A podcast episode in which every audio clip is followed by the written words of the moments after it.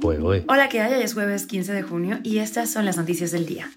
Esto es Cuba a Diario, el podcast de Diario de Cuba con las últimas noticias para los que se van conectando.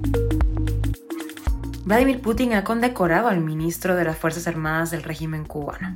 El artículo de opinión, un efecto directo del ADN castrista, es la ola de violencia en Cuba. Y los cubanos seguirán sin una ley de manifestación y reunión con fines pacíficos. Más tensión a la crítica situación de la vivienda en Cuba. Las lluvias dejan 106 derrumbes totales. Esto es Cuba a Diario, el podcast noticioso de Diario de Cuba. El presidente ruso Vladimir Putin otorgó la Orden de la Amistad al ministro de las Fuerzas Armadas Revolucionarias del régimen cubano, el general Álvaro López Miera. Álvaro López Miera recibe esta Orden de la Amistad por su importante contribución al fortalecimiento de la cooperación militar entre ambos gobiernos. López Miera fue designado ministro de las FARC en abril del año 2021 en sustitución a Leopoldo Sintra Frías. Siete meses después de su designación, el gobierno de Estados Unidos lo sanciona por la represión violenta en las protestas del 11 de julio. Junto a él fue sancionada también la unidad militar de élite conocida como avispas negras o boinas negras.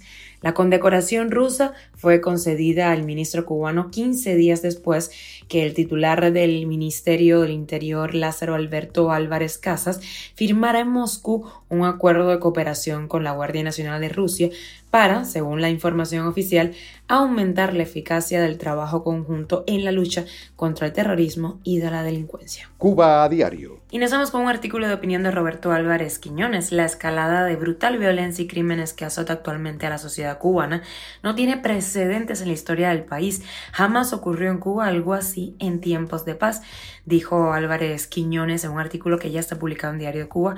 Así que si quieres leerlo completo, pásate por ahí. Según Quiñones, es ahora que se presentaron las condiciones objetivas para sacar la violencia subyacente en la que se fundó la Revolución cubana. Ejercer la violencia en un contexto violento entre comillas, revolucionario, es más fácil que oponerse a ella. En esta expresión de lo que se conoce como un daño antropológico de la propaganda castrista se basa su artículo. Y es que hasta el 9 de junio de 2023 en la isla han sido asesinadas 38 mujeres eh, por sus esposos, novios, amantes, cuatro más que las 36 asesinadas en 2022. Esto según organizaciones de la diáspora cubana que monitorea este tipo de crímenes. Desde el año 2019 han sido cometidos 156 feminicidios. Los asesinatos y robos en diferentes provincias también se han multiplicado.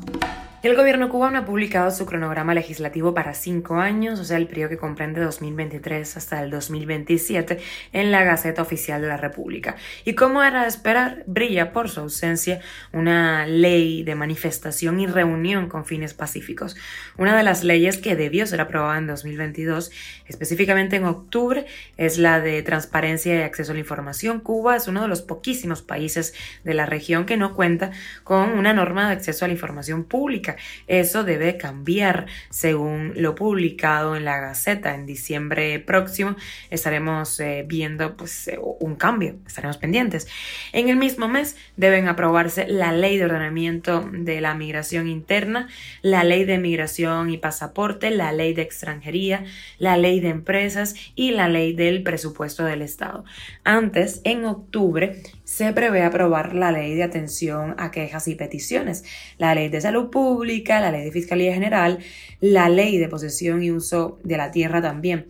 Completan las 12 leyes previstas para 2023 el Código Penal Militar que debe ser aprobada en julio. La ley de vivienda no aparece entre las que deben ser aprobadas en el año 2023 un aspecto crítico ahora mismo en Cuba. Cuba a diario. Y hablando de viviendas, hablemos de los daños que han dejado las cuantiosas lluvias en las provincias impactadas por, por estas intensas lluvias. Son cinco provincias impactadas pues, profundamente y ahí se reportan hasta la fecha 1.122 daños en las viviendas y cientos de familias han perdido la mayoría de sus bienes producto de las inundaciones posteriores.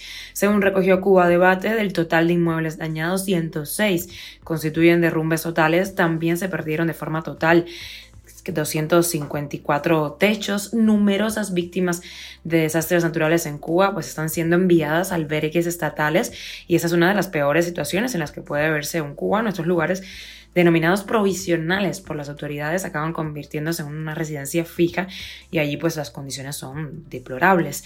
Hablemos de más daños en la ya deprimida agricultura, los cultivos varios y la ganadería se han llevado el golpe más duro, esto de acuerdo con datos eh, preliminares sobre los daños. Estaremos muy pendientes de lo que sucede.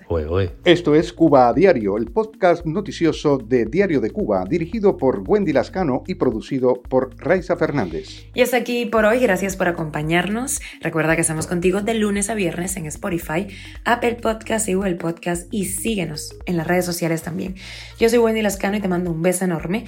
Mañana viernes y el lunes estoy de vacaciones, así que estará acompañándolos en nuestras mañanas Nayar Menoyo, mi compañera de Diario de Cuba. Un abrazo fuerte.